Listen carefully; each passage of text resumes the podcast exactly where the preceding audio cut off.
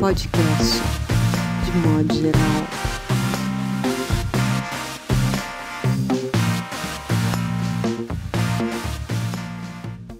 Olá, tudo bem? Está começando mais um podcast de modo geral, podcast número 6, com André Del Fuego, Paulo Júnior, Mauro Damer, João Paulo Cuenca e hoje a convidada Eliana Alves Cruz, autora do Água de Barrela, um dos livros mais importantes produzidos no Brasil neste século. Seja bem-vinda, minha cara. Obrigada. Obrigada, muito obrigada pelo convite. É uma honra estar aqui com você, né? Eu acho que a gente se conheceu foi em 2016, né? Eu tinha acabado de lançar o Água de Barrela, ninguém Perfeito. nem sabia desse livro. Curiosamente, foi um livro lançado pela Fundação Cultural Palmares, que está aí nesse olho do furacão. É, você veja qual a importância de uma política pública, né?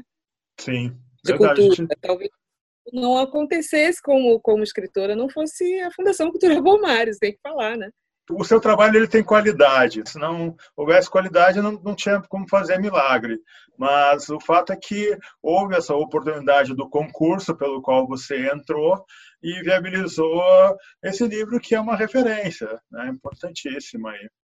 Ah, então, a gente vai abrir agora no primeiro bloco, para quem não sabe, uma primeira rodada que oportuniza manifestações sobre aquilo que está mais inquietando nos últimos dias. Depois temos um bate-papo no segundo bloco mais aberto, mais solto, e aí vamos poder explorar um pouco mais nossa convidada. E depois, no terceiro e último bloco, nós apontamos aí que figuras ou situações que protagonizaram a semana poderiam figurar como heroínas ou vilãs em romance brasileiro contemporâneo, ou não também.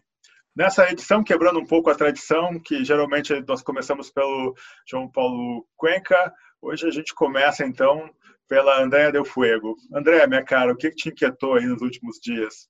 É, tô ficando mexida de formas diferentes, assim, tá? Um, eu acho que eu me senti agora nos dois últimos dias assim muito presa. Não foi pouco, foi muito, sabe? Assim, é, com uma vontade de botar o bicho para andar, para correr e o bicho tem que ficar aqui. Eu também tenho meu bichinho que é o filhinho de oito anos o marido que é o bichão, mas enfim. É, mas uma coisa que fiz foi conseguir finalmente voltar a ler.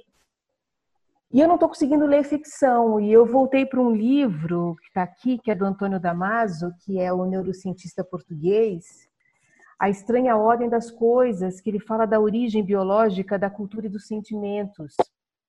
E é interessante ler isso nesse momento, porque como ele vai para essa biologia como é, troca, promiscuidade, reciprocidade entre biologia e cultura, isso tem muito a ver com esse momento que é entrar em choque tudo aquilo que a cultura produz, incluindo economia, incluindo ciência, incluindo religião, incluindo arte, em contato com uma imposição biológica assim sem precedentes na nossa vida nesse momento, né?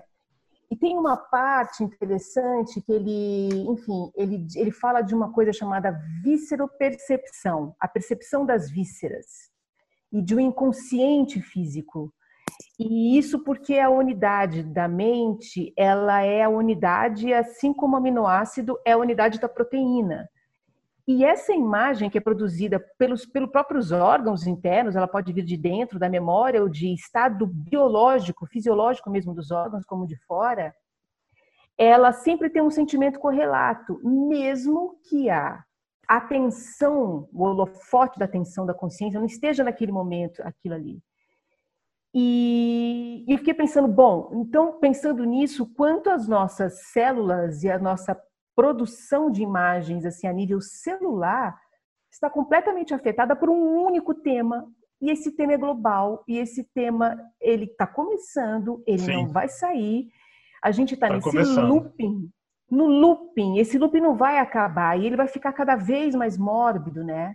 E que não tem fuga. Essa história de bom essa aglomeração de lives e, e os coaches e e você fazer a sua yoga e, e fazer a respiração e tentar para lá Nossa, cara, assim, nada disso assim será, não vejo assim suficiente, não tem como. Assim, basta você se dar conta de que abrir a sua porta pode ser uma coisa nefasta. O vírus pode chegar de qualquer mais que você faça todos os cuidados, ele pode vir. Tem um vídeo de um americano ensinando a lavar os pacotinhos, que ele diz assim: você tem que imaginar que caiu um vidro de purpurina em cima do seu pacote de arroz. E que você purpurina. enxerga purpurina nessa ideia de que ele é minúsculo e que ele cola num objeto, numa superfície, para ter ideia do como, de como você tem que se livrar daquilo, lavar aquilo, né? Uau. Isso falando de uma medida assim de alguém que, enfim, que estou podendo ficar em casa cumprindo a quarentena, né? Fora quem está na rua vendo, é, enfim, sentindo esse, sei lá, já tem uma amiga minha dizendo que está lá no centro que já começa a ouvir ambulâncias mais mais barulho de sirene do que do que o comum, por exemplo. Sim. Então, mas enfim, consegui voltar a ler, mas qualquer coisa que eu leio agora, claro que isso tem a ver com essa, acho que esse assunto muito interessante, né, a neurociência me interessa muito e tal, e pensando em como também esse vírus vai produzir uma certa cultura, né? Sim, perfeito. Essa, essa, essa, essa coisa biológica de, é, que vai se impor, vai produzir uma, espécie, uma, uma cultura, a gente não sabe exatamente qual, mas vai produzir certamente. Bom, Paulo Júnior. Fiquei muito emocionado com, a, com as imagens das primeiras pessoas, os primeiros pacientes chegando no estádio do Paquembu na segunda-feira. É, futebol, enfim, é uma coisa muito cara para mim, tem muito a ver com a minha formação e é, uma, e é um, um ambiente muito atacado, né? Seja pelo, pelo uso político, pelo uso do capital da mídia, o que for. E, e fiquei muito tocado em ver a, a mobilização, assim, da galera do futebol, sabe? De ver, claro que é uma coisa puramente simbólica e, e não é esse o, o ponto mais importante. O ponto mais importante é que tenha um lugar a mais para socorrer as pessoas, mas Sim. achei bonita essa solidariedade, assim, me pegou. E é o curioso espaço. que eu vi a imagem, pois é, eu vi a imagem meia hora depois de ter visto a notícia de que os promotores dos Estados Unidos finalmente apresentaram o indiciamento e, de fato, as últimas duas Copas do Mundo tiveram compra de votos, né? Isso foi agora confirmado. Uma das pessoas que recebeu por isso é, foi o Ricardo Teixeira, né?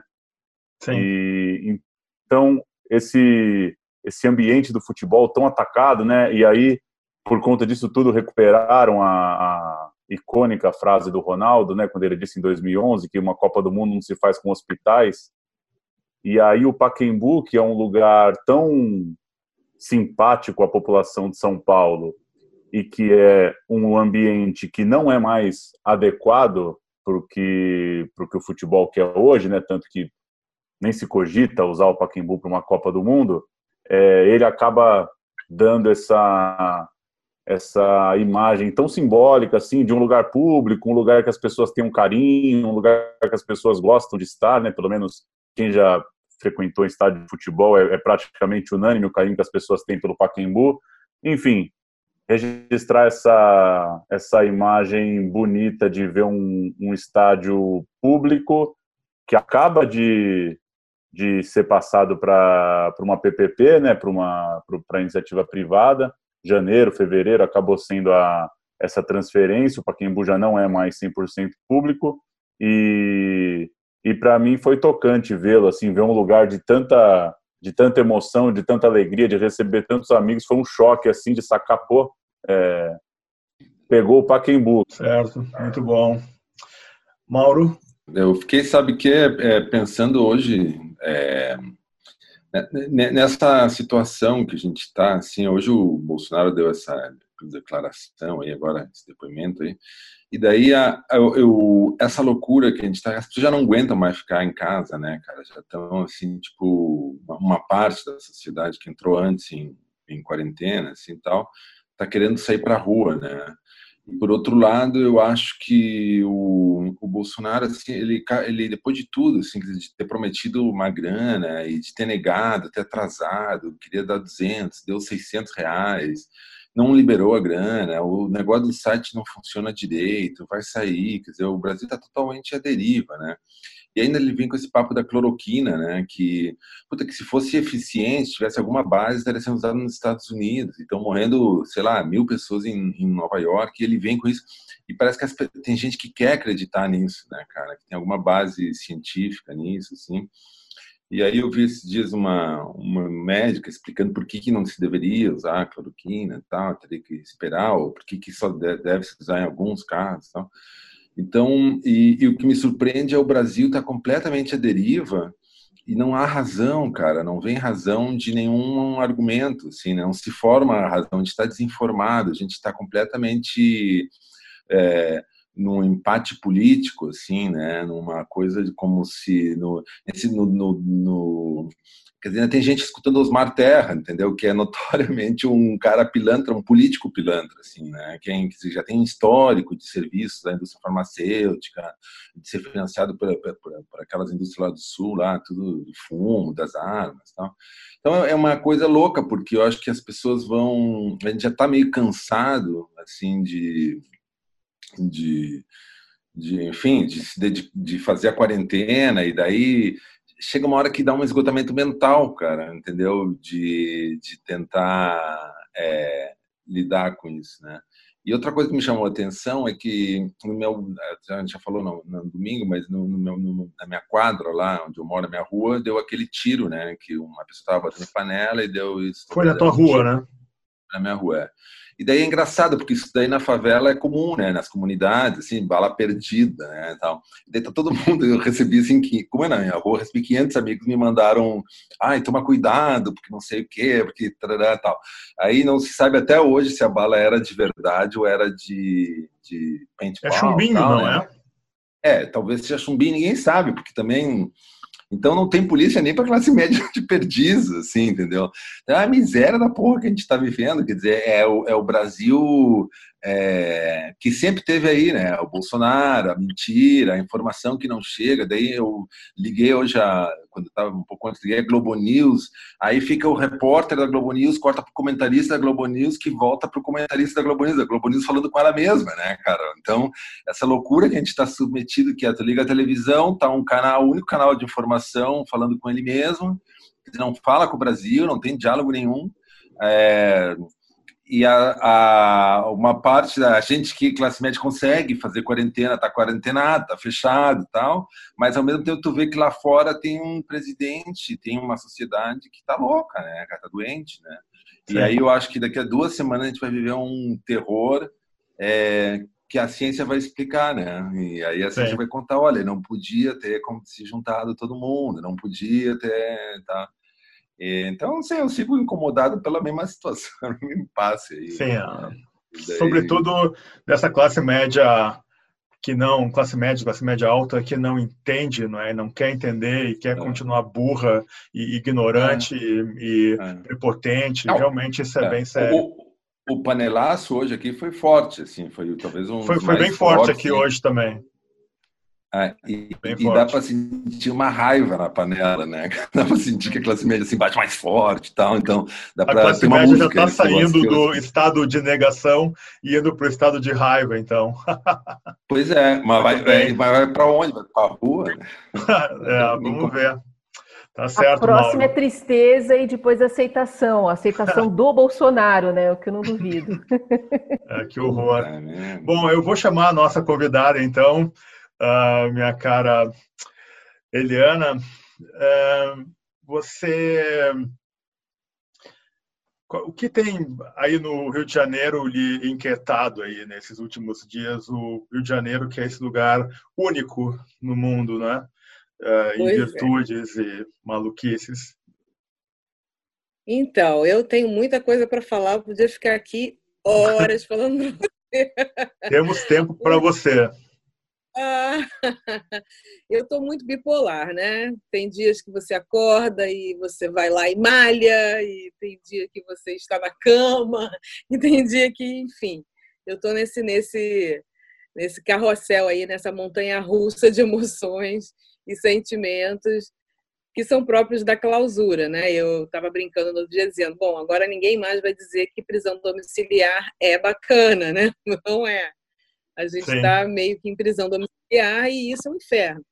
É, aqui, né, eu, eu, eu, é engraçado, porque eu morei 10 anos numa rua e que era a mesma rua dos Bolsonaros. E eu, eu acho que eu passei por vários deles, 01, 02, 03, e não devo ter identificado porque eles são mais ou menos uma coisa só, né? Eles são. E eu me lembro do Bolsonaro, que eu moro na Tijuca, Vila Isabel, que é uma área muito Sim. militar. É, meu pai mora nesse apartamento até hoje, né? Eu já me mudei, mas ele mora nesse apartamento que é, que é uma rua que é em frente àquele quartel da PE, da, da famoso da Barão de Mesquita, da, das Torturas e tal. E ali é um lugar terrível, né? Eu passei minha adolescência ali, tem muitas histórias para contar. E eu me lembro que o, eu me lembro do Bolsonaro quando ele ainda não era nada, fazendo panfletando ali, catando voto. Então é um lugar muito, muito que, é, emblemático e ele mostra assim é um microcosmos, né, desse mundo louco da classe média bolsonarista. E está me causando espécie porque eles estão indo para a janela gritando, né, fora Bolsonaro. Mas como assim? Soltaram fogos era outro dia, né? Sim, sim. Soltaram fogos era outro dia. E, na verdade, o que eu estou observando é que as pessoas estão cansadas dele, mas não do método, né? estão cansadas dele, dessas loucuras dele, dos ministros dele, mas não. Uh, o, o, Bolsonaro passa, mas o bolsonarismo, né? São coisas bem, bem diferentes. É, né? O Bolsonaro, bolsonarismo vai ficar. E esse é um, é, é um vírus, eu acho, mais poderoso que a gente tem para enfrentar. Eu tenho pensado muito na questão da necropolítica, né? Quem, afinal, quem deve morrer, quem deve. Mambembe. Uhum o tempo inteiro. Não precisa ter lido o Achille bem para saber que é necropolítica o que a gente está vivendo. Né? É, eu, eu, saio aqui, na esquina da minha casa, aqui, em frente àquela universidade UERJ, tem uma Cracolândia. E aquelas pessoas estão em reclusão de quê? Elas estão lá todas tossindo.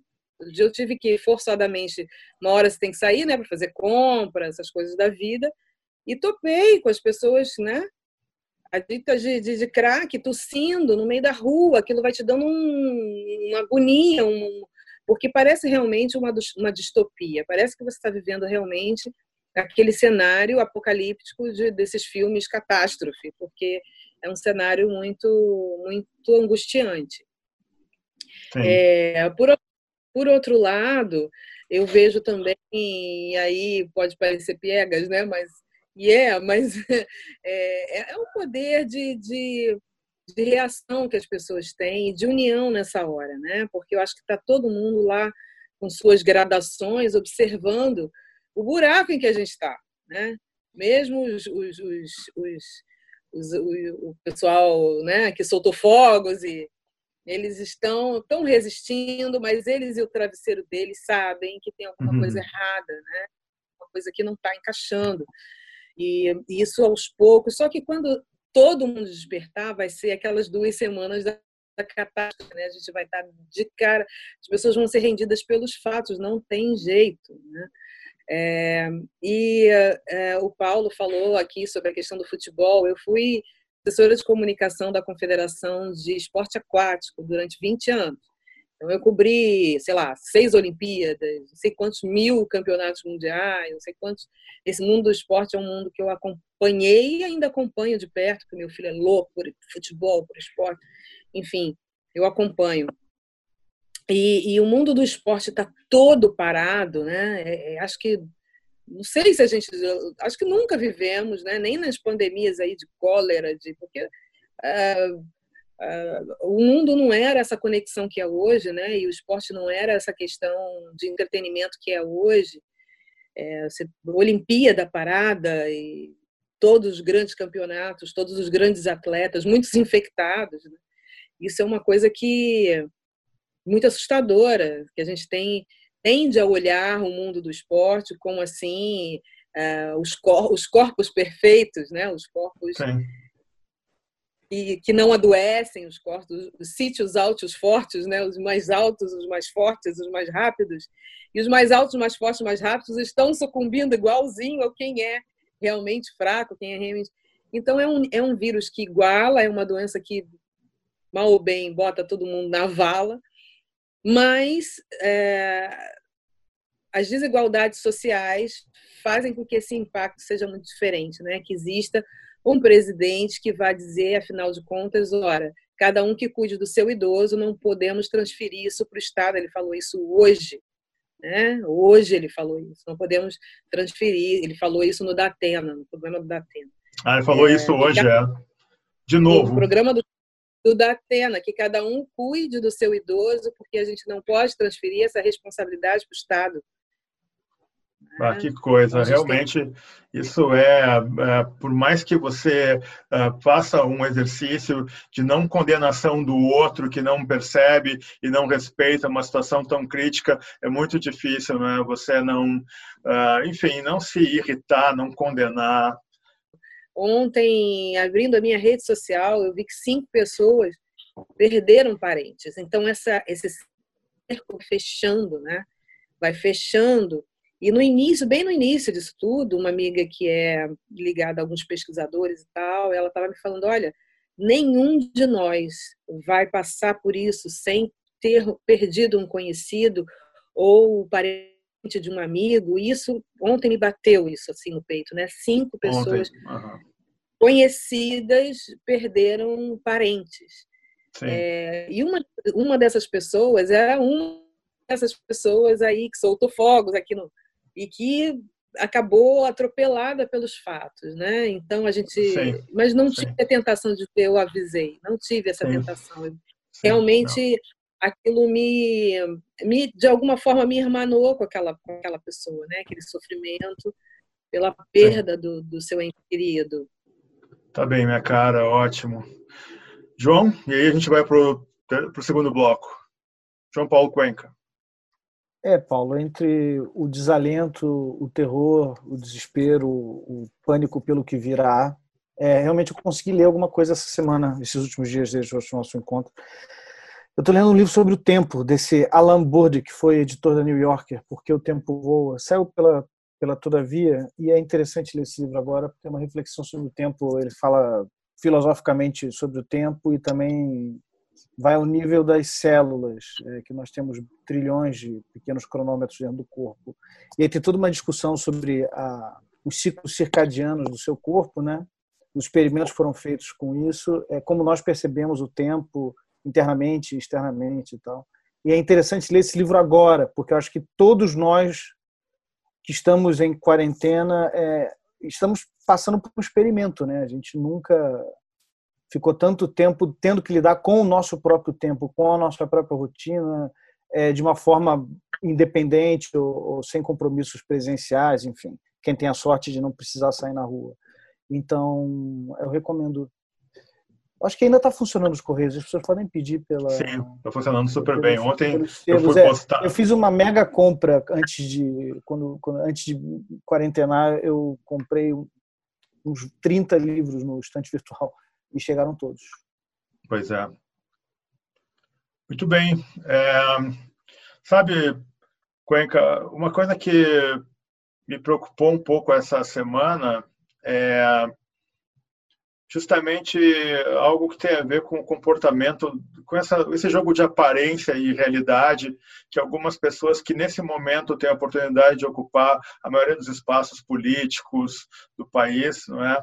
Ah, o quanto essas pessoas são é, medíocres, não é? E, é, e, e cheias de desfaçatez, porque em Porto Alegre aconteceu uma situação bastante crítica, um vereador, não sei se ele é o presidente da Câmara dos Vereadores de Porto Alegre, não sei se já foi, ele é filho de um ex-colega meu, uh, um criminalista de Porto Alegre, e ele é um vereador importante, defende uh, o armamento, né, o uso de arma pelo cidadão, esses caras de extrema direita aí, um sujeito branco de olhos verdes, ele fez um vídeo com a família dele e que ele ele entra na casa dele, ele espirra e aí depois o quadro seguinte é a esposa, a filha dele no chão falecida e eles uh, e, esse velório uh, deles na verdade era uma grande festa rave em torno do corpo.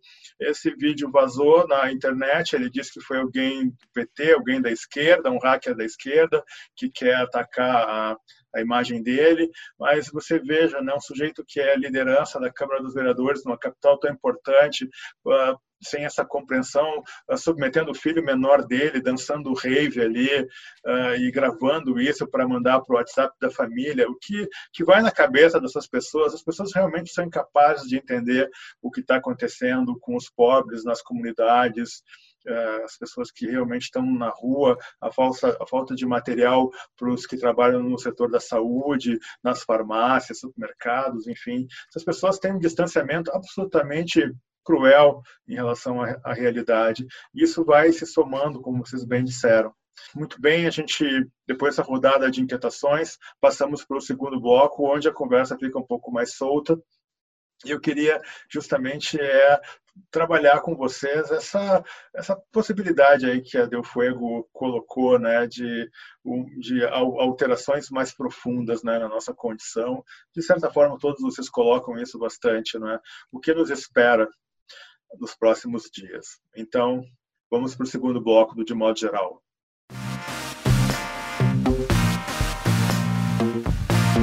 Podcast De Modo Geral.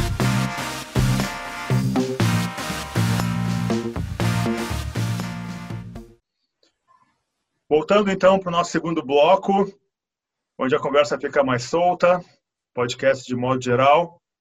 Tem uma coisa muito interessante no, no Água de Barrela, Eliana, que é justamente o protagonismo feminino. E toda aquela discussão né, dos escravizados letrados e a luta das mulheres, e essa noção que parece que em vários momentos da história, uh, isso acontece muito uh, claramente no, no, Um Defeito de Cor, né, da Ana Maria Gonçalves.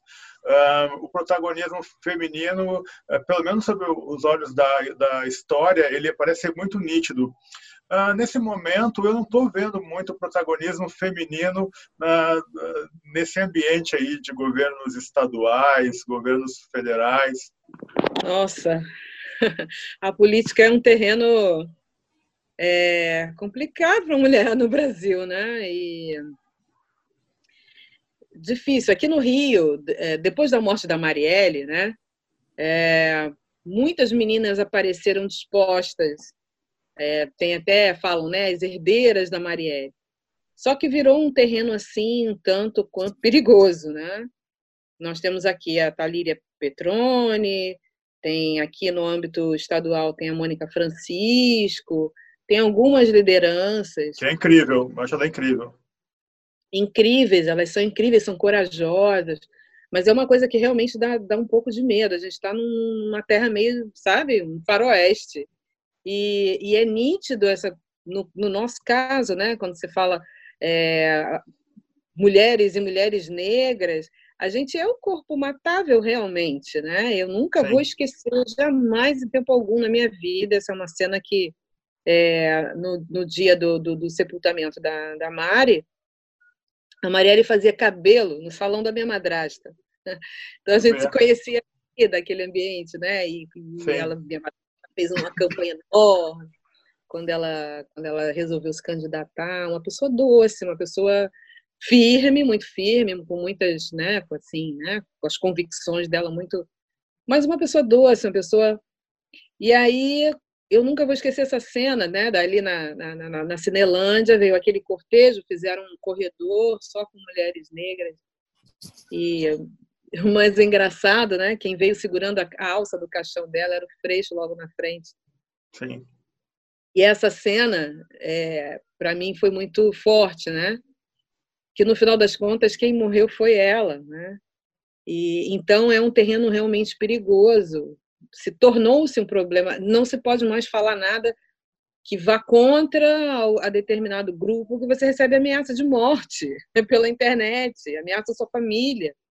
Então, realmente, não, não é para qualquer um né, entrar nisso. É, tá, tá, tá puxado né, é, aqui. Eu, eu não sei muito bem É, o, o, Brasil é um, é um, país continente, então a gente também não, perde um pouco a noção né, do todo. Sim. Mas eu sei que é, tem muita falcatrua na questão das cotas femininas nos partidos, tem milhares de tretas para burlar essa lei, né, que exige uma cota mínima de, de filiadas e de candidatas. Tem pessoas que se oferecem para se candidatar, retiram a candidatura para poder, enfim, tem milhares de coisas que acontecem. E aí a gente fica ali sub, sub, sub representada sempre. É, não adianta você ser uma maioria numérica se você não tem uma maioria representativa nos espaços de poder, né? Sim. Entenda-se aí não, não apenas a política, né? A política, o poder judiciário, a academia, enfim. É, isso, isso joga a gente para a minoria. Então, política pública não é implementada. Agora mesmo nessa crise do Covid, né, da, da, do corona, saem dados, mas os dados não são racializados, você não sabe. Né, como isso está atingindo determinada população indígena, você não sabe como está atingindo, né, você não tem recorte. Né, recorte feminino, recorte masculino, recorte por, enfim, não tem recorte. Então, isso impede muita coisa e atrasa muita coisa também, né? Esta semana passada teve um ataque a lideranças guajajaras, não é? Um foi assassinado e o outro está no hospital com um tiro na cabeça por madeireiros.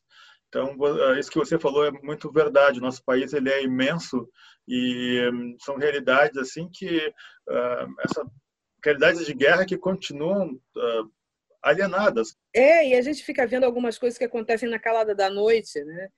Porque o noticiário está todo tomado com a pandemia, Existem coisas. O Mourão estava lá negociando uma história com a, com a Amazônia Legal, né? E a gente esquece que o resto do país e o resto das coisas que estão acontecendo e que impactam diretamente na nossa vida e na vida dessas pessoas. E quando a gente acordar desse pesadelo, algumas realidades vão estar postas. Né? Coisas que a gente está dando conta que está acontecendo, né? Então, é, é, isso também é outro fator também de angústia, né? De, Sim. Que te joga, porque às vezes a gente, a gente até quer saber e se engajar, mas não sabe nem como. Sim, verdade. André. É, dessas, dos grandes líderes mundiais, a que, uma que se destaca muito agora, assim, é a Merkel, né? Assim, na Alemanha, a figura está conseguindo, enfim, é, levar, enfim, parece que o, ao país é um achatamento da curva, enfim, e, e, os pronunciamentos que ela faz da população são pronunciamentos, assim, a meu ver, assim, condizentes mesmo, sabe? É umbriado com, a, com as pessoas, com expectativa e tal. Mas, assim, pensando num, numa coisa maior, assim, né? Num, pensando em grandes líderes em comparação e tal, né? E, enfim, e ela, uma mulher e tal, mas isso é, isso é muito pouco, né? que hoje eu vi um, é o vereador do Mato Grosso do Sul que disse que salão de beleza era serviço essencial, porque a mulher precisa ter autoestima e ela precisava. Como é que a mulher não vai ter autoestima se ela não fizer uma sobrancelha, nas palavras dele? Estar apresentável. Estar apresentável. a mulher precisa estar com autoestima em dia, porque é impossível aguentar. O homem não aguenta isso, uma mulher sem autoestima. Então o salão de beleza tinha que abrir. Então é uma diferença, né, brutal. E não sei o que, que acontece no momento como esse de quase vida ou morte, assim, se acho que muita coisa acho que se perde um pouco, né, se dilui mesmo, né, essas essas essas essa algumas conquistas ainda não solidificadas assim, elas, elas ficam mais bambeadas, bambeiam assim, sabe? não sei se mas isso já vinha com o próprio governo Bolsonaro, um vereador desse dizendo um troço desse em 2020, por exemplo, assim, quer dizer, já não estava levando muito em consideração, né, qualquer direitos, enfim, dando voz a qualquer luta dos negros, gays, mulheres, né? A gente andou bastante para trás. E aí eu não sei como essa onda é uma curva que achata outras coisas também, né? A gente está achatando mais coisas aí. É, acho ainda que esses beneficiários do, da pré-Covid vão fazer de tudo assim e, e, e para continuar o seu seu poder, a sua voz e tal, né? Hoje o Ian Bremer, que é aquele cara que é o presidente, que é fundador do Grupo Eurásia, uhum. que é um sociólogo americano e tal, e que, Sim. enfim, pesquisa riscos de, de políticas de risco e tal. Hoje ele fez um Twitter perguntando assim: é o que vai acontecer depois que terminar a quarentena? E daí ele mesmo responde: vai aumentar o distanciamento social e a gente vai ter que lidar com isso. E eu acho que dentro desse distanciamento social, eu acho que vai. Acho que a gente se fudeu. acho que essa, essa, acho que muita coisa vai se perder mesmo, assim, vai ter que levantar isso aos poucos. Primeiro levantar a própria saúde mental, como disse a Eliana, está chegando muito perto da gente esses óbitos, esses lutos. A gente vai se recuperar disso, de um luto distante, médio distante, ou muito próximo, não dá para saber ainda. O próprio, três vezes aqui batendo na madeira. Mas vai ter muita coisa para para reconquistar. Eu acho que está ficando claro. Isso eu acho que está ficando bem claro. É, isso aí mesmo. Mauro? É, eu, eu, eu, eu, na última, no domingo a gente falou daquela cara de assustado do Bolsonaro, né? Ontem ele estava com uma cara de louco, né? Total. Acho que foi ontem foi, foi na segunda-feira de noite, né? Que ele fez a reunião, aquela e daí estava encostado ali e tal. E ali a cara tava bem de louco, né? E aí eu fiquei Chapado. pensando assim, é, meio chapadão, assim, meio uh, coronavírus, sei lá. Aí eu fiquei pensando, quem é que vai enquadrar esse cara, né? Como é que a gente chega nesse nível? Aí eu, eu acho, cara, que é, é o machismo mais escroto que vai estar tá acontecendo, assim, que na segunda-feira de noite, quem vai enquadrar o Bolsonaro? Porque o STF não consegue enquadrar tal.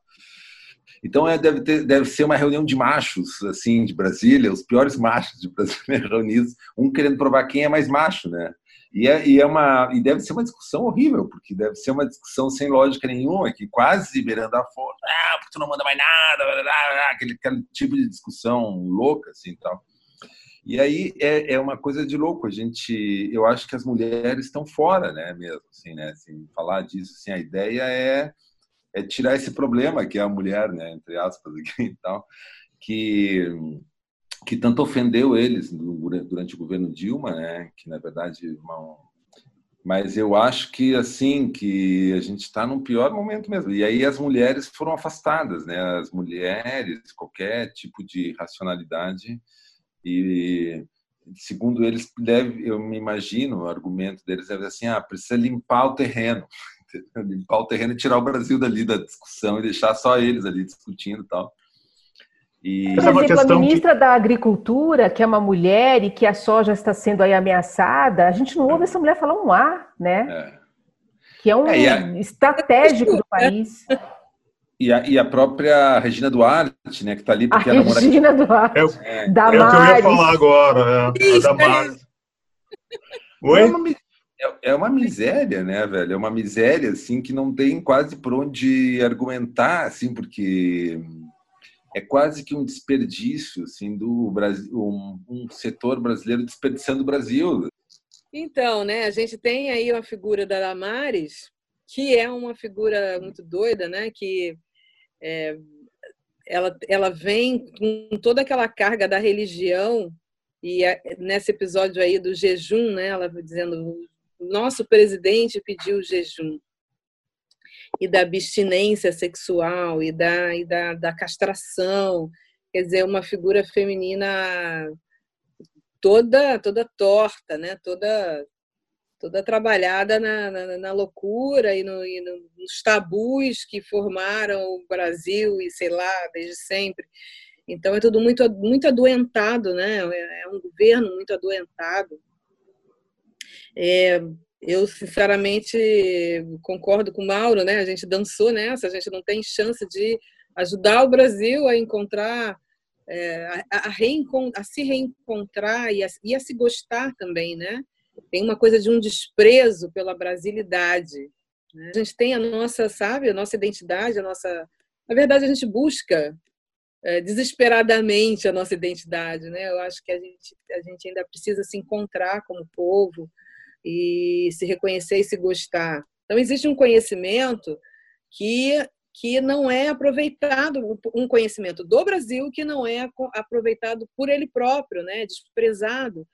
Uh, a gente tem, enfim, né, vendo agora essa, essa crise aqui, essa pandemia, é, a coisa muito linda aqui no Rio de Janeiro são as, são as escolas de samba, o que as escolas, o que as, as comunidades das, das escolas de samba estão fazendo, máscaras para a população inteira, distribuição de 200, 300 cestas básicas.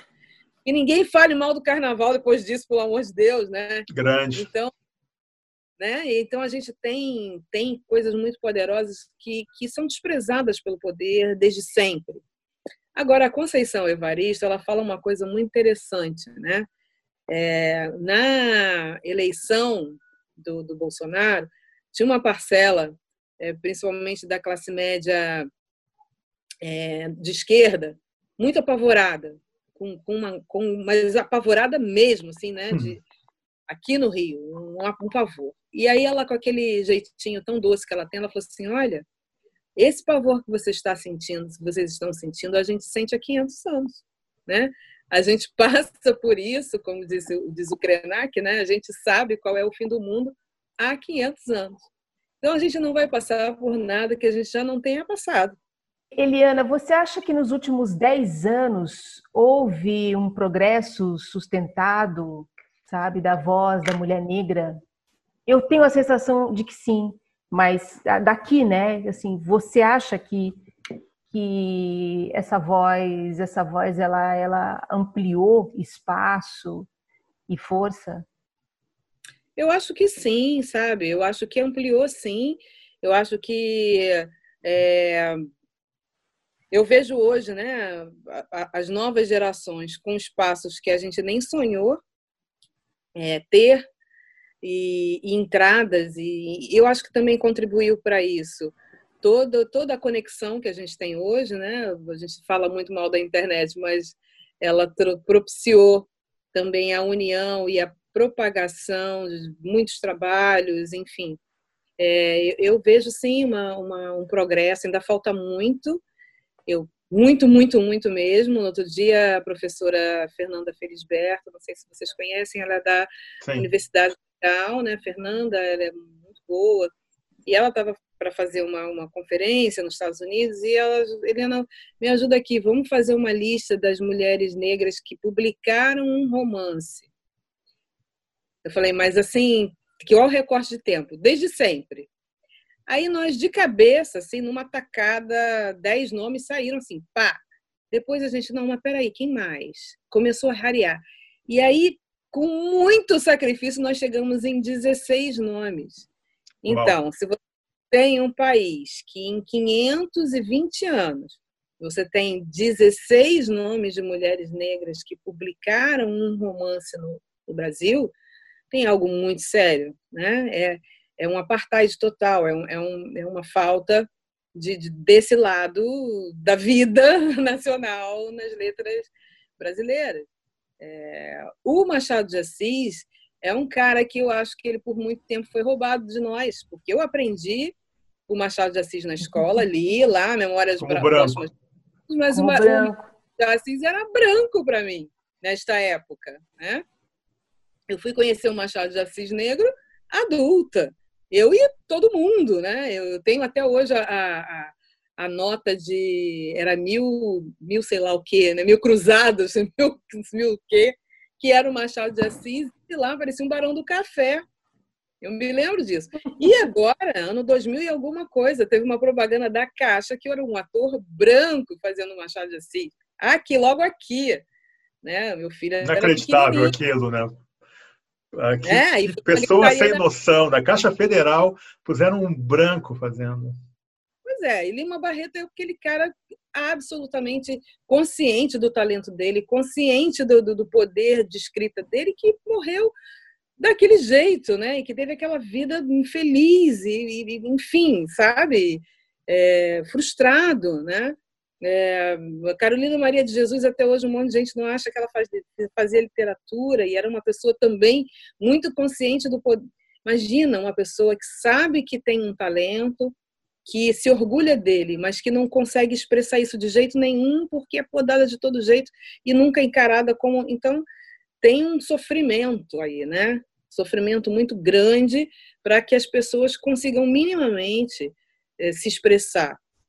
Você não é, acha, é... desculpa, pegando esse gancho, que isso é uma é uma condenação recente que só nos últimos dez anos que a gente, muito por políticas públicas também, se consegue romper um pouco, não é, e criar aí toda uma geração, principalmente de mulheres que conseguem ir até a academia e começam a produzir uma nova leitura crítica acadêmica e por isso uma nova linguagem, um novo discurso que acaba se tornando uma linguagem de enfrentamento muito poderosa, porque é um, é um massacre constante, moral constante, e se você não está muito bem instrumentalizado para enfrentar isso, é muito difícil, você não acha? Eu acho sim, acho que você está certo. A gente tem um problema sério no Brasil que é o colorismo, né? É, eu tenho uma pesquisa muito interessante, uma vez estava lendo, né, uma pesquisa de mestrado, de mestrado sobre publicidade e como as pessoas se, se, se enxergam. E, sei lá, tem mais de 100 é, denominações para cores. Você é o quê? Você é negro, é branco? Não, eu sou marrom bombom, eu sou chocolate não sei como, eu sou pouca tinta, eu sou... Né, as pessoas não se não conseguem se, se definir. E até no, no crime do caso Valonga, eu botei um, um, personagem que faz essa provocação, que é o Nuno, né? que é Sim. aquele negro de pele clara, que de vez em quando ele está no mundo dos negros e de vez em quando ele está no mundo dos brancos. Ele fica ali numa encruzilhada eterna, né? Fica naquela encruzilhada que é o, é o lugar, é um não lugar, né? É um não lugar. E o cara nem é nem. O teu livro também fala muito sobre isso, né? E, e... Sabe quando que, que, que, me caiu muito essa ficha, assim? Foi quando eu li, ainda jovem, uh, o Viva o Povo Brasileiro, né? quando ele falava sutilmente dos mestiços, não é, que transitavam entre as duas, né? E aquilo ali eu achei, caramba, isso é totalmente essa verdade, né? Essa... Mas olha, olha eu, olha para mim, né? Eu sou né? inequivocamente negra, né? Olha aqui, olha, olha eu. Então, eu, uma vez eu fui no, no, numa loja do Boticário, uma loja do, do, sabe? E aí cheguei lá, queria uma base para o rosto. E aí a, a, a, vendedora falou assim: Mas você nem é negra. Sabe aqueles cinco minutos, aquele suspense, só a loja ficou parada, todo Sim. mundo calado. Assim, agora, é agora que o bicho vai pegar, né? Aí eu olhei para ela, né? E ela, não, você não é negra. Ela começou a apontar na loja tudo que ela considerava negro. Tudo que tinha cor negra. E a negra é isso aqui, isso aqui, isso aqui, isso aqui, isso aqui, isso aqui que é preto, isso aqui que é preto, isso aqui é preto. E eu falei para ela, falei assim, olha, eu sei o que eu sou, mas eu também sei o que você é, racista pra caramba, né? Aí, porque assim, eu, eu acho que eu, a gente de vez em quando tem que exercer a pedagogia do constrangimento, né? Já que ela não teve pudor em me constranger, por que, que eu vou ter né, esse cuidado com ela? Eu disse com todas as palavras, e essa palavra, né, ela carrega toda aquela. A pessoa se sente, sei lá, o vilão da novela, porque a gente tem esse desserviço que, que o audiovisual faz para a gente, as telenovelas brasileiras, de dizer que o racista é só aquele cara que chicoteia os, o, o, o, o escravizado no tronco, né? E não, é, é o chão que, nos, que a gente pisa, é a nossa formação. Então, todo mundo reproduz comportamentos, pensamentos, é, é, é aquelas coisas da missa, né? Atos e palavras e omissões e, né? A gente repete determinadas coisas e todo mundo está, né? Ninguém está livre de, de reproduzir essas, essas questões racistas aí. E aí, como ninguém se vê como, como o, o, senhor de engenho que chicoteia o cara no tronco, ninguém é racista, né? Ninguém é racista no Brasil. Então, de vez em quando, a gente tem que dar o um nome certo. Gente, isso é racismo, isso é isso aí que você fez, isso é racismo, né? A mídia contribui tremendamente. Enfim, Há um é. ponto do diretor de comunicação do Grupo Globo ter publicado um livro cujo título é Não Somos Racistas. Não somos né? racistas. É, um, é o maior exemplo de alienação e de, enfim, acho super mal intencionado esse livro, é, que é absurdo, mas enfim, o cara publica isso e, e não acontece nada com ele, continua sendo, mandando no jornalismo apenas da TV Globo, né? Alicano. É, quando quando teve o caso com a Maju, o primeiro caso, né, que agora essa semana tivemos o segundo, é, quando teve o caso com a Maju, eu botei em todas as minhas redes sociais este livro, a capa deste livro. Eu disse, não, imagina. Que ela sofreu não foi racismo. Olha o que, que diz o chefe dela. Né? Então. Mandou reclam... muito bem. É, estão reclamando de quê? É, é, é, é, aquela, como desagrada quilomba, né? São os, são os, é, os estágios. Você tem o estágio da negação, da aceitação, da culpa e da reparação. A gente ainda está na negação, ou seja, até chegar à reparação, nem para os meus netos, porque é um negócio sério. As pessoas não. E tem aquela célebre passagem do Malcolm X que fala, né? Se alguém crava uma, uma faca nas suas costas e tira seis centímetros, não te resolve o problema. Te resolve o problema se você arranca a faca e cura a ferida. Mas se você nem admite que a faca está lá. Sim. Né? Então é isso, a gente não, não, não admite que a faca está lá. E aí a gente não Porque... resolve os problemas e, e repete, um produz em todos os espaços. Um negócio engraçado que eu acho, cara, que o, o Brasil tem, tem a, a questão do racismo, questão racial, estrutural e tal, e tem uma coisa que é a escravidão, né? Então, a, a ideia do escravo, assim, de escravizar e de como, como elemento econômico mesmo, assim, né? Como a ideia de usar um povo para ser força produtiva e ou um agente econômico, vamos dizer assim, um, e, e é, me parece grave também, né? Ou seja, é, não acho que é uma coisa ou outra, né? Não tô tal, mas a ideia de que eu vejo esses caras hoje querendo trabalhar, né? Que hoje, é, no fundo, eles querem ser escravos, né? Eles querem perpetuar a escravidão, né? A forma de trabalho hoje em dia que esses é, setores da classe média baixa assim, estão submetidos, né? Quando o cara reclama assim, ah, eu preciso trabalhar, né? Eu fico pensando assim, esse prejuízo né, econômico mesmo, essa, essa, riqueza que foi formada usando corpos, assim, corpos africanos, corpos negros, tal, né? É, então tem uma, ela, ela produz um racismo e produz uma espécie de aceitação dessa situação de escravidão, assim, né? Que o, aí tem uma, uma turma de tem uma, uma não dá, dá para chamar de branco também, não sei o que, que é isso também, esse setor social, assim, que, que parece que aceita ser explorado, né? Assim, e aí nos cria uma confusão que parece que essa valorização do trabalho, né? Eu estou falando isso porque, por exemplo, tem um amigo meu que tá, é, é, mora na Alemanha e tal, e agora nessa crise do Covid, ele, ele em quatro horas, é, a, ele recebeu 10 mil marcos, né? Foi, foi 10 mil marcos, assim, tal. Em quatro horas ele se inscreveu, tal, e aquilo ali garante quatro meses, né? São quase 50 mil reais, né? E aí eu fico pensando assim, o que, que faz uma pessoa aqui, essa, essa, essa classe média branca, querer trabalho, querer trabalhar? Quer dizer, o cara, no fundo, ele é um... Ele, tá, ele não está numa situação de escravidão, certamente, mas ele está meio oprimido pelo sistema produtivo, né? Pela, pela, pela lógica do capital, da exploração do capital também. E aí ele não cobra nem do Estado uma, um, ele não cobra nada. Ele parece que ele quer seguir com essa, com esse Estado que está aí, né? Que é esse Estado escravocrata no fundo, né?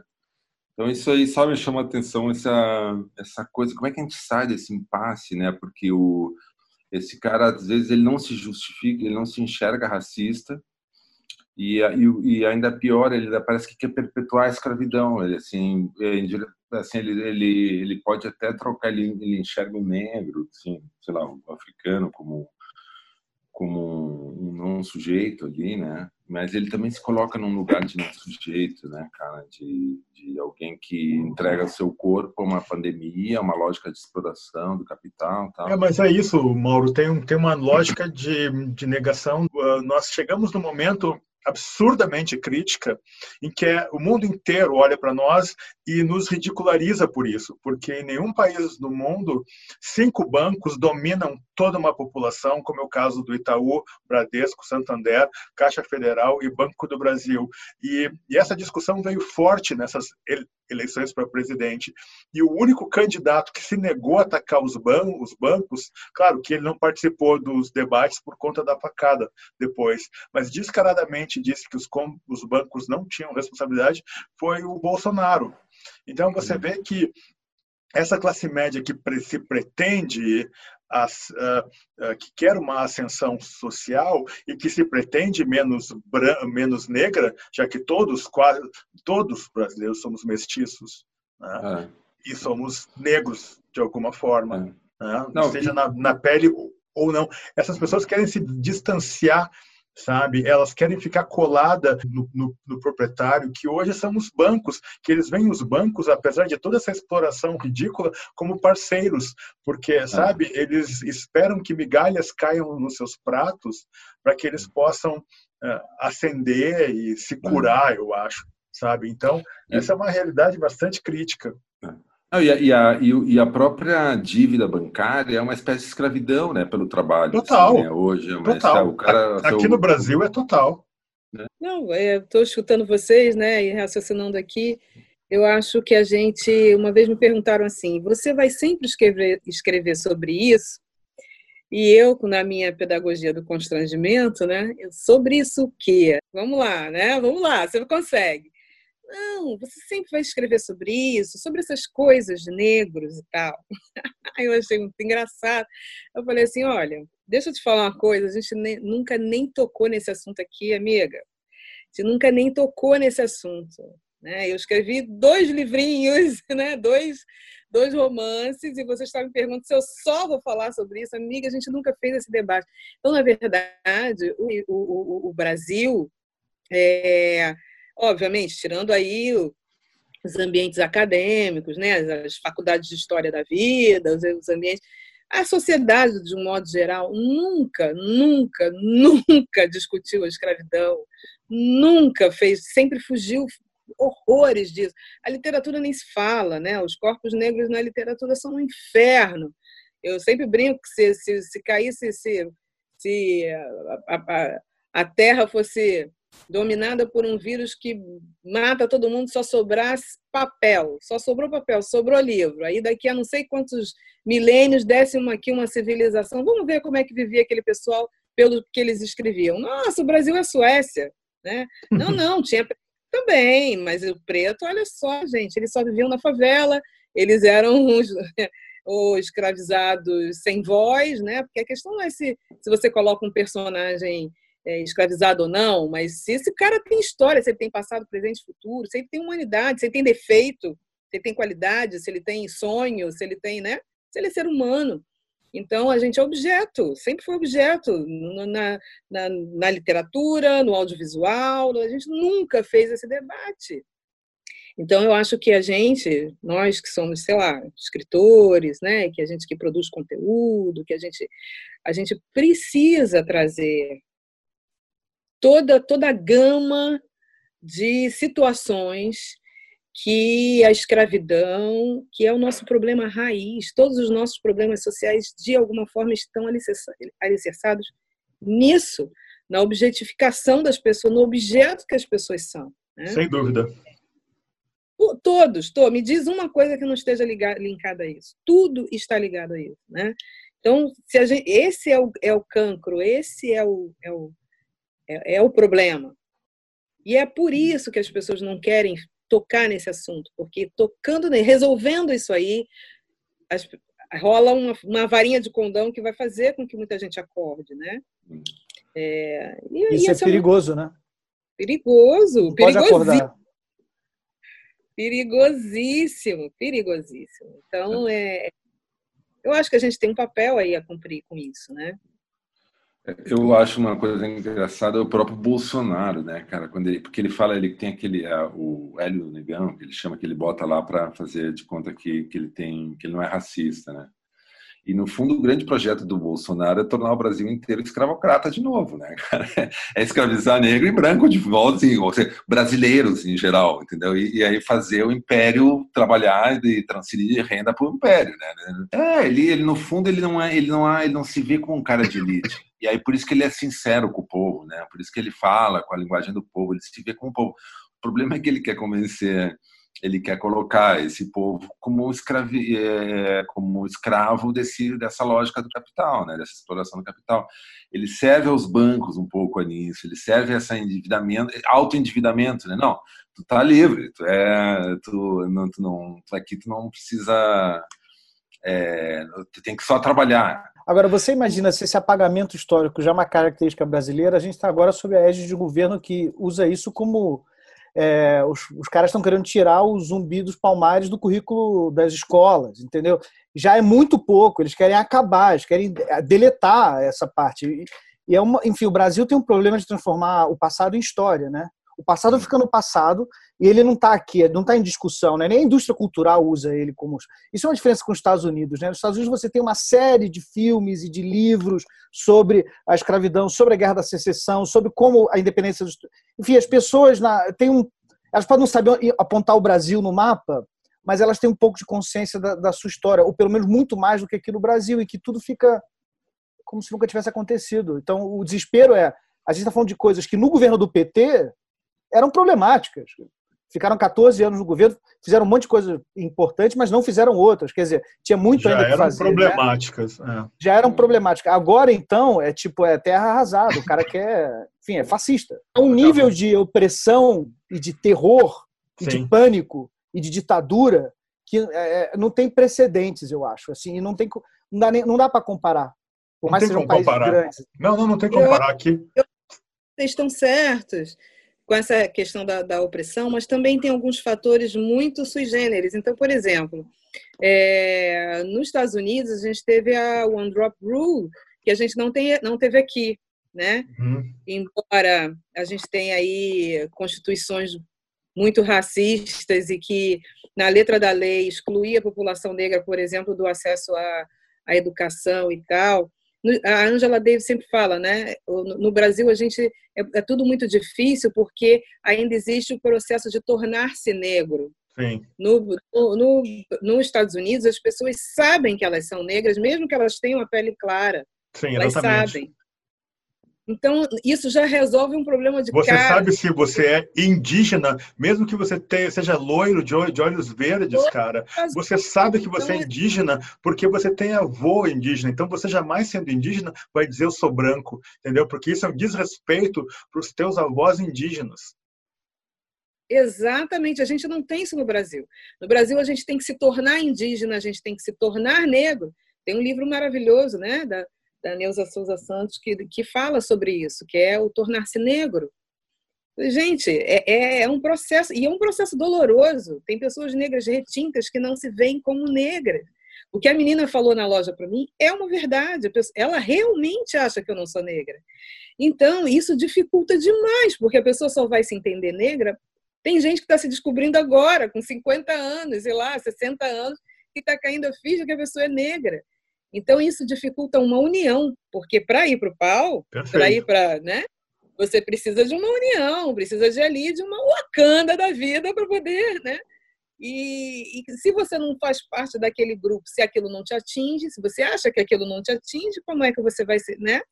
Então, o racismo brasileiro é o crime perfeito. Né? É o crime perfeito, é o, é o racismo perfeito. Porque, primeiro, ele, ele transforma a vítima em algoz. Né? No final das contas, o discurso é: vocês são culpados pelo racismo que vocês mesmos sofrem. O, Sim. discurso é esse. Vocês não podem reclamar, porque se vocês reclamarem, é vitimismo. Você tem pessoas brancas que falam exatamente a mesma coisa que pessoas negras. O branco é ouvido, o negro jamais. Né? O negro é vitimismo, o branco é sensatez. Isso a gente vê, nossa, a todo segundo, né? A gente precisa da carteirada branca para ter alguma legitimidade, né?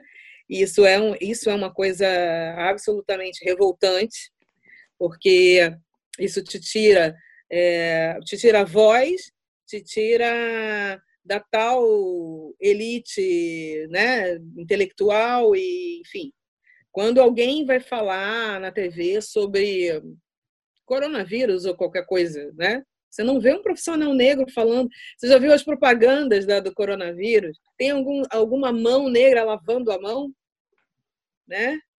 É, são pequenas coisas e Uma, sutilezas. uma observação: a propaganda do Bolsonaro que mandava as pessoas irem para a rua foi a única propaganda É da história do Brasil, única campanha publicitária que tinha mais negros do que brancos. Era uma coisa, tipo assim, era, era três quartos. Era uma proposta, tipo, 75% daquelas pessoas. Porque realmente tem que ir pra rua mesmo, porque, Observação. cara, é, é terrível. Eu não né? tinha me dado conta dessa né? forma.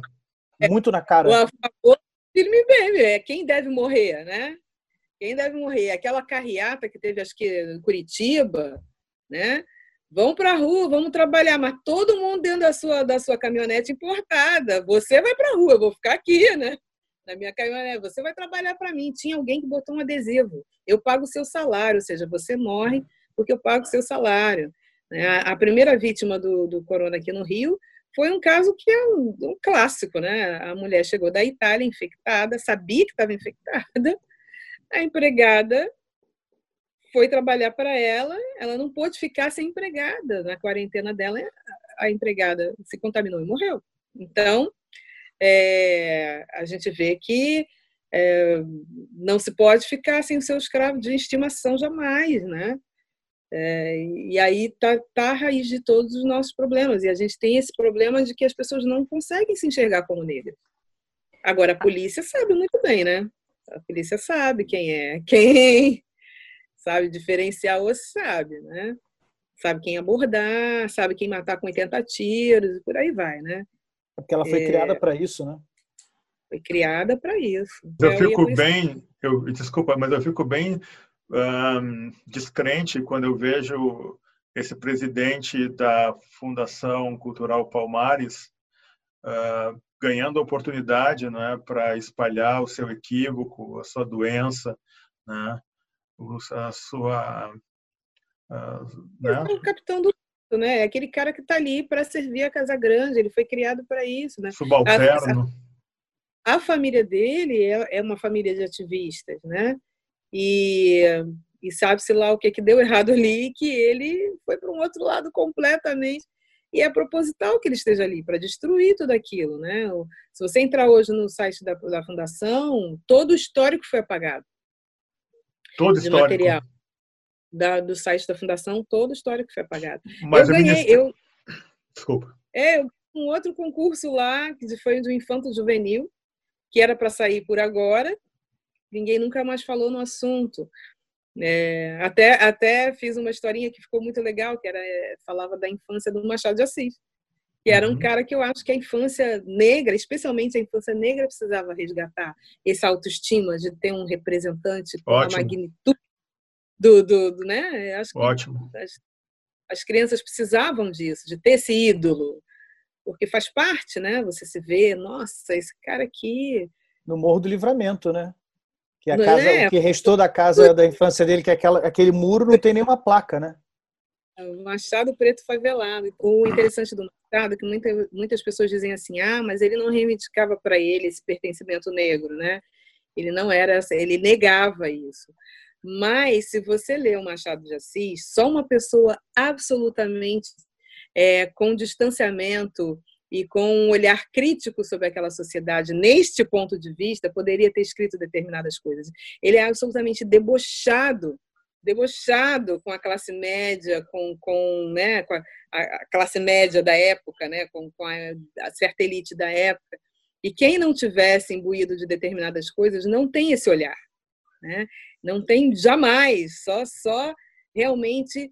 Então tem tem um livro bom que também é do Eduardo de Assis lá do, da, do FMG, que é o Machado de Assis afro-brasileiro, né? E, e, que fala desse, disso na obra dele, onde isso aparece na obra dele. Sim. André? Eu queria comentar uma vez uma fala da Cidinha da Silva, que ela comentou que uh, tem um momento, assim, se imagina que, por exemplo, as mulheres negras vão escrever, por exemplo, uma literatura que sempre fala da condição de ser negra, da condição de ser mulher.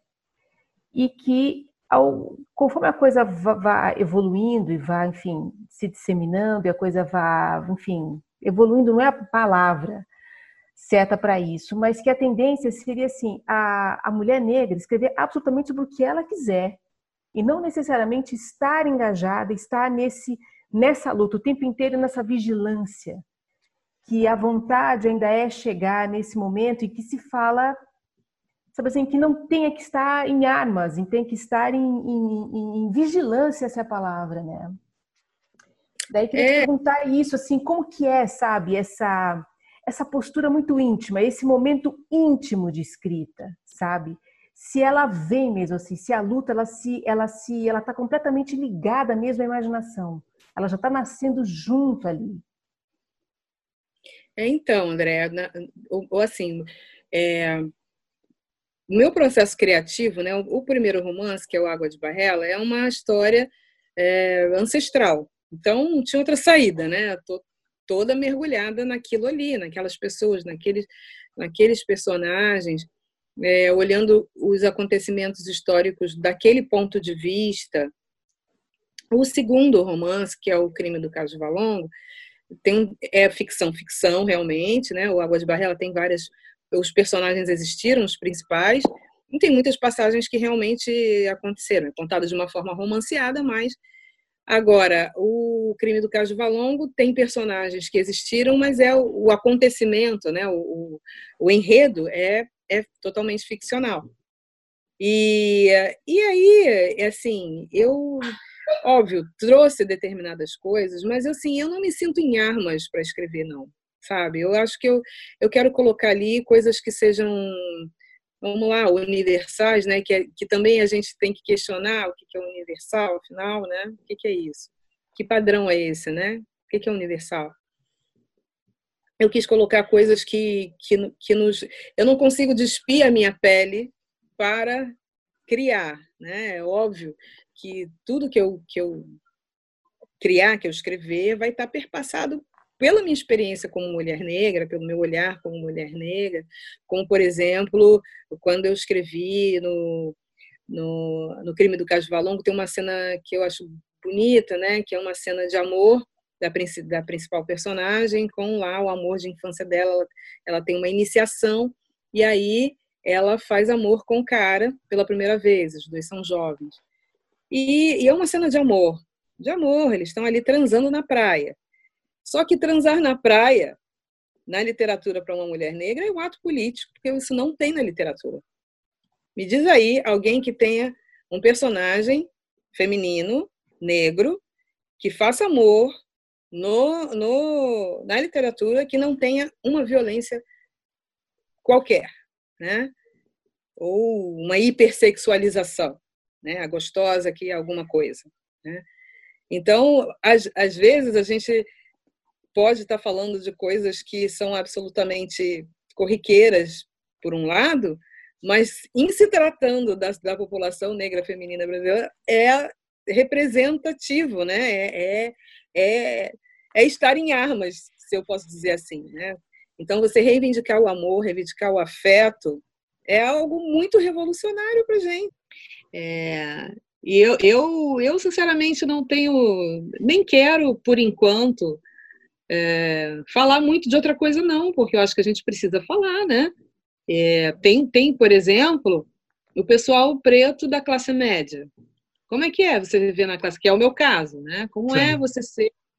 É, porque as pessoas acham que você. Primeiro, sempre que eu vou dar entrevista, as pessoas querem te arrancar uma história triste, né? Uma história uma história triste, uma história de, de, fome, uma história dramática, daquelas lacrimejosas de que você andou não sei quantos quilômetros e nadou não sei mais quanto para poder sentar na escola e estudar. Não passei por isso, mas isso não me impediu de sofrer as mesmas coisas das pessoas que passam, né? Porque a gente tem uma coisa em comum que é mais forte no Brasil, que é a pele negra e tudo o que ela traz.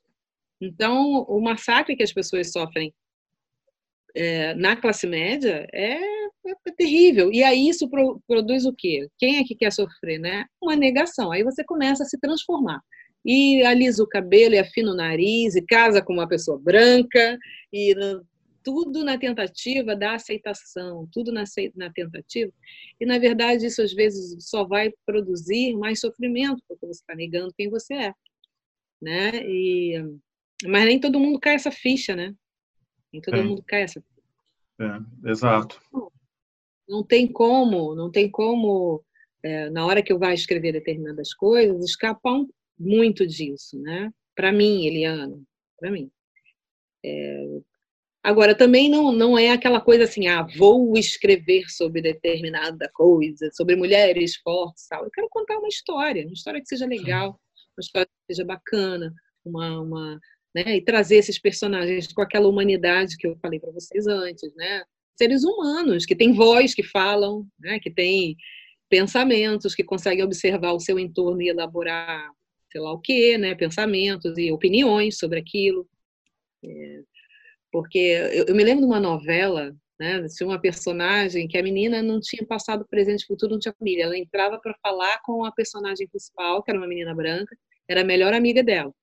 E aquela menina presa só entrava ali para, né, como a melhor amiga, mas a garota não, não tinha vida, né? Gente, como, como o autor cria um personagem que não tem vida própria, né? não tem uma história para contar. Então, é, é, é, na hora que, que a gente escreve, eu acho que é bem devolvendo a humanidade mesmo. É, mas eu ainda sinto essa necessidade desse projeto de matar o pássaro ontem com a pedra que eu atiro hoje, né? De olhar para trás, porque eu acho que a gente não fez esse exercício. A gente não olhou para trás, não fez como o pássaro Sankofa, né? Que olha para trás e pega aquele aquele ovo que está lá, né? Aquela imagem do Sankofa que eu acho linda. A gente precisa fazer isso, né? A gente precisa refletir. E eu, eu tenho relatos assim muito emocionantes de pessoas que leram tanto Água de Barrela como O Crime do Caso Valongo, é, e coisas que eu nem pensei na hora que eu escrevi, né? E esse, isso é o mais bonito, né? Porque quando a gente entrega aí, acho que todo mundo que escreve passa por isso. As pessoas enxergam coisas no teu texto que nem você pensou, ou que estava lá no, no inconsciente.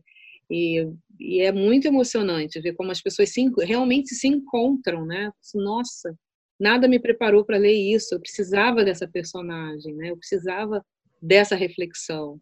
É, e, e, e, trazer isso na ficção, né? Porque eu acho que na poesia tem bastante gente, muitos poetas negros, muitas mulheres que maravilhosas e tal, mas a gente ainda tem uma, uma lacuna na narrativa mais longa, né? No romance e tal. Então eu eu tô morando aqui por enquanto, morando nesse terreno e trazendo esse conteúdo, esses personagens e, e pensando outras possibilidades, né? Incrível. Nossa, é tudo, é tudo para ser dito ainda, né? Por ser dito ainda, né? Ainda que, sei lá, não tenha uma tradição de autores negros como há de autores brancos, mas toda essa carga, essa memória passada via celular que seja, tudo está para ser dito ainda. A tradição ela só não está escrita, mas ela está vivida, digamos, né? A narrativa, a linguagem, tudo. É, a gente ainda tem para desbravar, né? É, e a gente estava fazendo a comparação com os Estados Unidos. Nos Estados Unidos isso não é mais uma questão. Você tem hoje, né? Você tem uma história, 200 anos de pessoas escrevendo. Vi um dicionário é, de autoras negras americanas e aqui, uau! Desde o século XVIII a mulherada está escrevendo, está publicando lá né? E a gente, ou oh, atraso, 16 cabeças aqui publicaram um romance. Me lembro de uma conversa duríssima que eu tive com meu filho quando ele tinha mais ou menos, sei lá, 16 anos, 15, 16 anos, ele dizendo que ele odeia o Brasil, você detesta esse Brasil e eu não sei por que, que você gosta desse país. Aquilo me chocou muito, né? Porque você é criado para amar o país e tal, e não sei o quê. Aquilo me chocou. Ele, mas por que, que você gosta desse país? E ele começou a me falar todas as coisas que ele passava, né? Ele tem um grande amigo, que é um menino louro de olho azul, cresceu com ele na escola. O Igor pode ir à praia. Ele pode ir à praia de, de, de sunga no meio da rua, que nada vai acontecer com ele. Ele pode correr no meio da rua, ele pode fazer mil coisas no meio da rua, eu não posso, né? Então essa essa sensação de que você é menos cidadão é uma cicatriz que fica, né?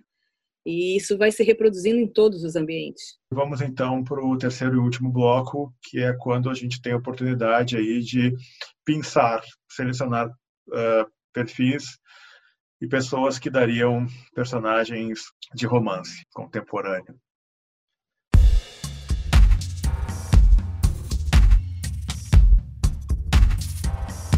Podcast, de modo geral.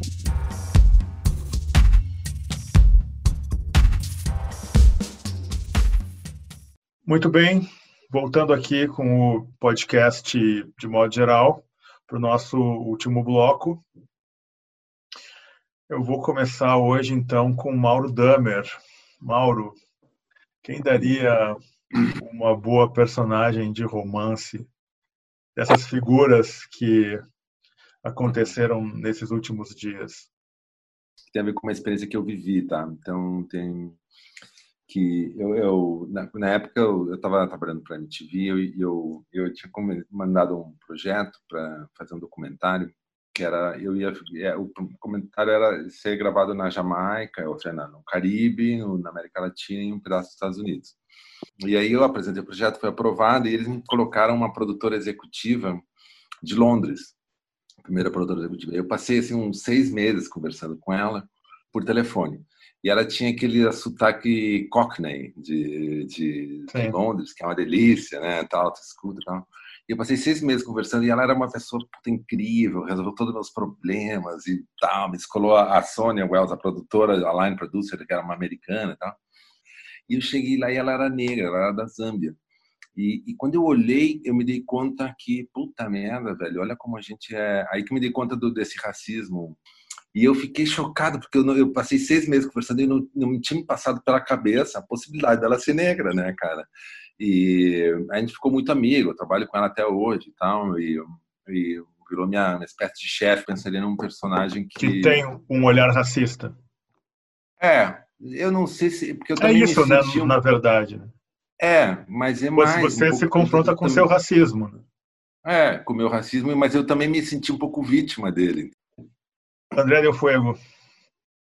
Ah, uma delícia ouvir a Eliana, e eu fiquei aqui olhando para o rosto dela, aqui pensando na experiência pessoal também. Há dois anos eu fui para Moçambique, eu nunca havia pisado na África, e eu me lembro assim que eu comecei a ficar muito emocionada quando o avião saindo da África do Sul e a diferença da África do Sul e chegando em Moçambique, né?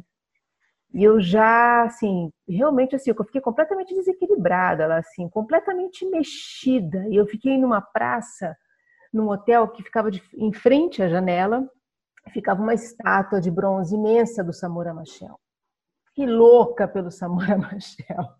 Esse homem que, enfim, deu, criou o país, né? Criou Moçambique, né? E que ah, enfim, morto depois, né, no seu Tupolev russo, né, foi abatido pela África do Sul e tal, e aí conversando com as pessoas, ele dizendo que em um ano não havia analfabeto, não havia fome, misturado com esse sentimento também, a sensação desde quando eu fui com Paulo Lins, né?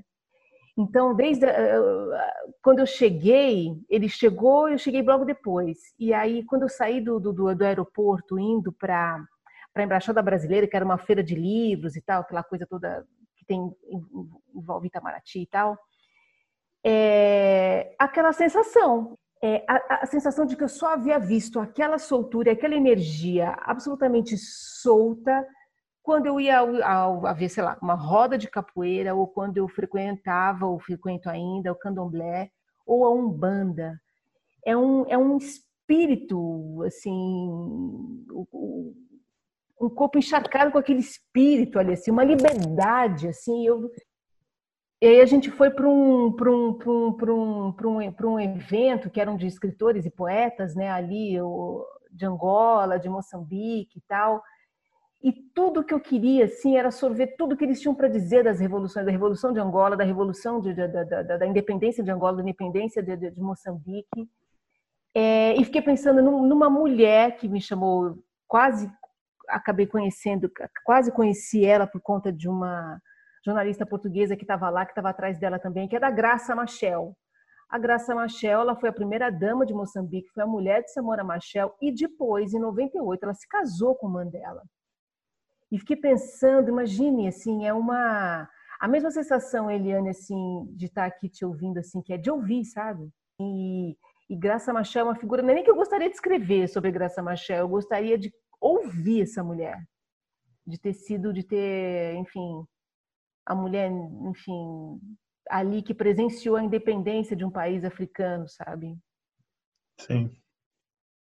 Bacana. João Paulo Cuenca. O meu personagem de hoje é a Marília Mendonça, É, cara, a Marília fez uma live que eu entrei agora no YouTube, eu vi um pedaço dessa live. Cara, tem 42 milhões de, de visualizações até agora. Trending Top 42 milhões? É, e ela é uma gênia, assim, eu admiro ela como artista mesmo. Eu acho ela uma baita compositora, cantora. Ela compõe desde a adolescência, ela já fazia músicas para vários várias duplas sertanejas antes de do empresário dela, o Vander, é, apostar nela como estrela. É, e ela é muito talentosa e carismática, cara. Eu acho que ela é uma das principais artistas brasileiras hoje em dia. E é um troço. Eu acho, vou até ler aqui a chamada no YouTube: é chamando todos os cornos! Exclamação. A Rainha da Sofrência vai dar uma força para sua quarentena ser mais legal. E realmente eu fiquei lá vendo essa quarentena uma meia hora e eu esqueci absolutamente de tudo é, do, da nossa distopia brasileira, da pandemia global, do bolsonarismo, do fascismo no poder, e fiquei ali na minha dor de corno, é, pirando nas músicas da Marília Mendonça, que eu acho, eu recomendo que vocês, enfim, eu acho que existe sempre algum preconceito contra o sertanejo e tal, mas eu recomendo que vocês escutem sem, com o coração aberto as músicas da Marília Mendonça, que eu acho ela uma gênia. Não, mas o feminejo é outra história, é outro nível. O feminejo é legal, eu, é demais. Não, é demais. É. Eliana. Nossa, vocês estão falando aqui, a Marília Mendonça foi meu, meu, aqui meu fundo musical, que a minha vizinha estava escutando no último volume. Ai, meu Deus do céu. Entrou pela janela. Abre a sua boca. É, a Marília Mendonça é uma figura. Você sabe qual seria o meu personagem, Paulo Scott? O meu personagem seria uns cachorros. Um cachorro que fica escutando essas pessoas loucas enfurnadas dentro de casa. e assim, que as pessoas falam com o cachorro como se estivesse falando com, com um ser humano, né? E a minha vizinha aqui da Marília Mendonça conversa com o cachorro. Eu morro de rir né, eu fico escutando porque ela fala assim, olha, você precisa ter mais consciência, né? E eu fico pensando no cachorro, tentando responder a ela, né? É, porque esses bichos eles falam muito da solidão das pessoas, né? É, esses pets e tal. E agora nessa nessa nessa nessa reclusão que as pessoas estão, elas estão pirando com os bichos, estão ficando loucos com elas, né? Porque as pessoas estão demandando os bichos alucinadamente. E eu fiquei pensando no diálogo do cachorro, né? A pessoa falando e o cachorro respondendo as loucuras. É, eu acho que daria muito bom. Daria uh, uns textos bem interessantes, né? Muito bom. Porque ela para o cachorro ter consciência, você precisa ter mais consciência. Você, você foi tremendamente injusto. Ela falando sério com o cachorro, né? Você foi tremendamente injusto, não é assim que se faz e tal, fazendo uma DR com o bicho. E, e é, até que ponto né, a, gente, a nossa solidão nos empurra por determinadas viagens, né? E, e como a gente escapa delas. Outro personagem bom é o velhinho rebelde, né? Aquele velhinho que quer sair de qualquer jeito. O velho não sai o ano inteiro, mas agora ele quer sair, ele quer dominar a rua, ele quer fazer tudo na rua. Esse é outro personagem bom, né? Porque o cara tem que provar que ele não, não, não é inútil e que ele vai vencer e que ele é invencível e que esse vírus não é nada e ele é tudo. Tenho topado com vários velhinhos invencíveis por aí, né? É, o que a gente faz também, tem pensado muito nas pessoas idosas, né? Porque são aqueles. A gente vive numa sociedade que exige tudo duro, né? Exige tudo em cima, tudo. e, e a carioca parece que mais do que as outras, né? Não é? E aí, Porque o Rio é muito corpo, né?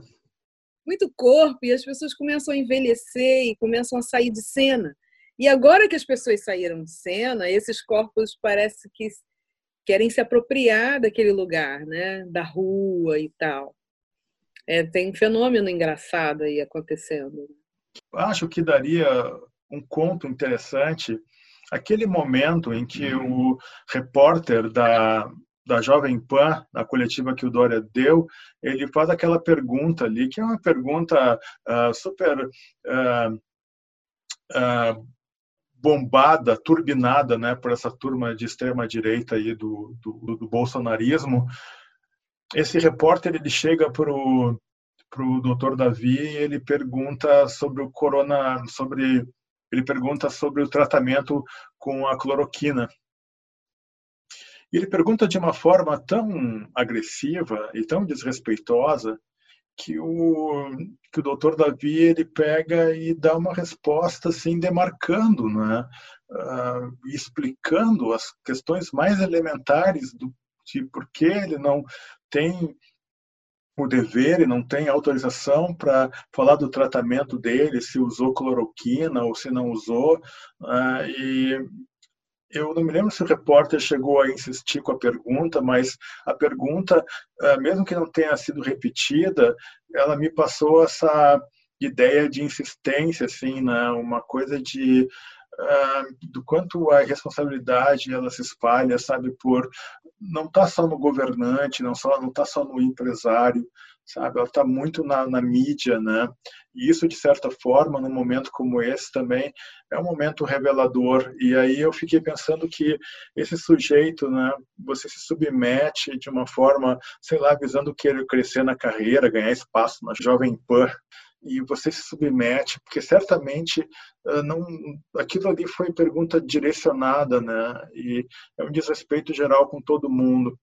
Queria agradecer muito a, a presença da Eliana Alves Cruz, também André Del Fuego, João Paulo Cuenca, Mauro Damer, Paulo que teve que sair por problemas de conexão lá. Até a próxima, até o próximo podcast de modo geral. Um abraço. Um abraço, querido. Até já. Tchau. Tchau, tchau.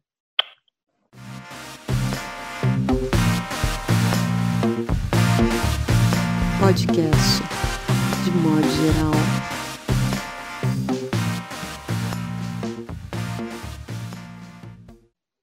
E a literatura é incrível porque ela não, não esconde nada, né?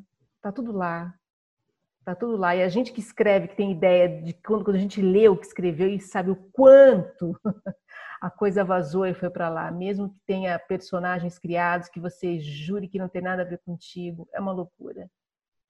É uma loucura. Nessas lives aí que eu tenho feito, eu tenho dito para as pessoas, gente, olha só, sempre escreve, vai sair muito ruim no início, vai ser, mas olha, isso é, é uma questão, é uma dor muito, muito séria, muito séria mesmo. Eu fiz uma oficina uma vez de, de de escrita, né? eu fui participar porque eu, eu, eu me sentia muito só, é, essa questão da solidão. O escritor é um sujeito solitário, né? por definição e tal.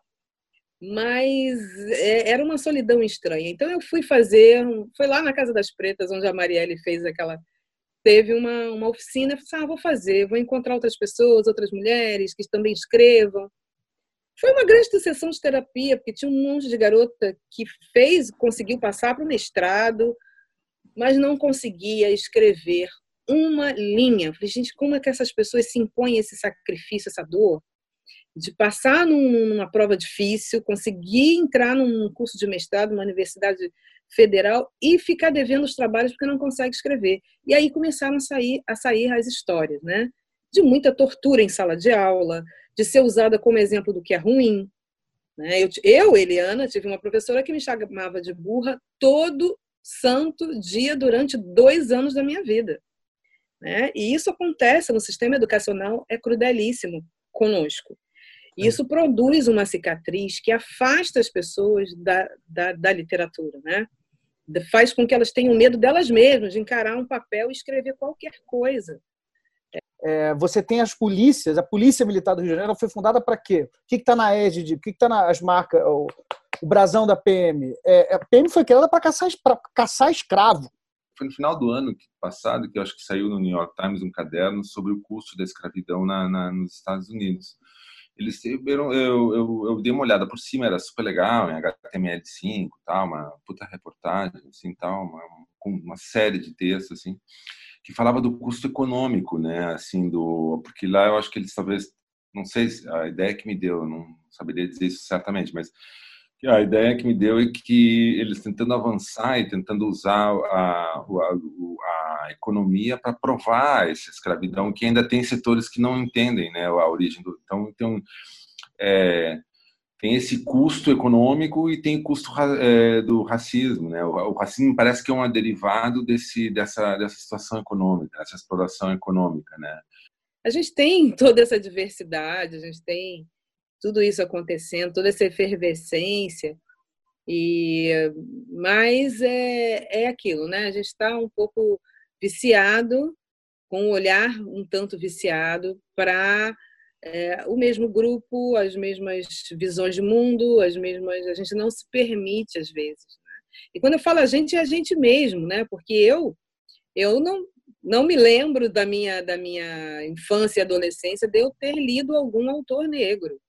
E não me lembro de ter tido essa inquietação, né, de buscar esses autores negros, porque eu simplesmente não me via naquele lugar. Eu achava que aquilo ali não era para mim. Eu acho, eu, eu normalizei aquilo. E eu só fui me questionar quando eu comecei. É, meu pai assinava uma revista. Meu pai achou que a gente devia realmente, né, se, se como fala, se conscientizar. E ele assinava a revista Ebony, que era americana. Então, na revista Ebony, porque naquela época não existia a revista Raça, não existia nada, né? A gente vivia num deserto total de informar, não tinha internet, não tinha nada. Então, ele assinava a revista Ebony, e na revista Ebony eu vi que existia Toni Morrison, eu vi que existia Alice Walker, eu vi que existia, né? Uhum. Alex Healy, enfim, um monte de autores. Ué, mas peraí. E aí me caiu essa ficha. Mas eu não conheci ninguém, né? Então, é uma solidão também, né? Uma solidão que você não consegue se enxergar em nada do que você do que te formou como leitor.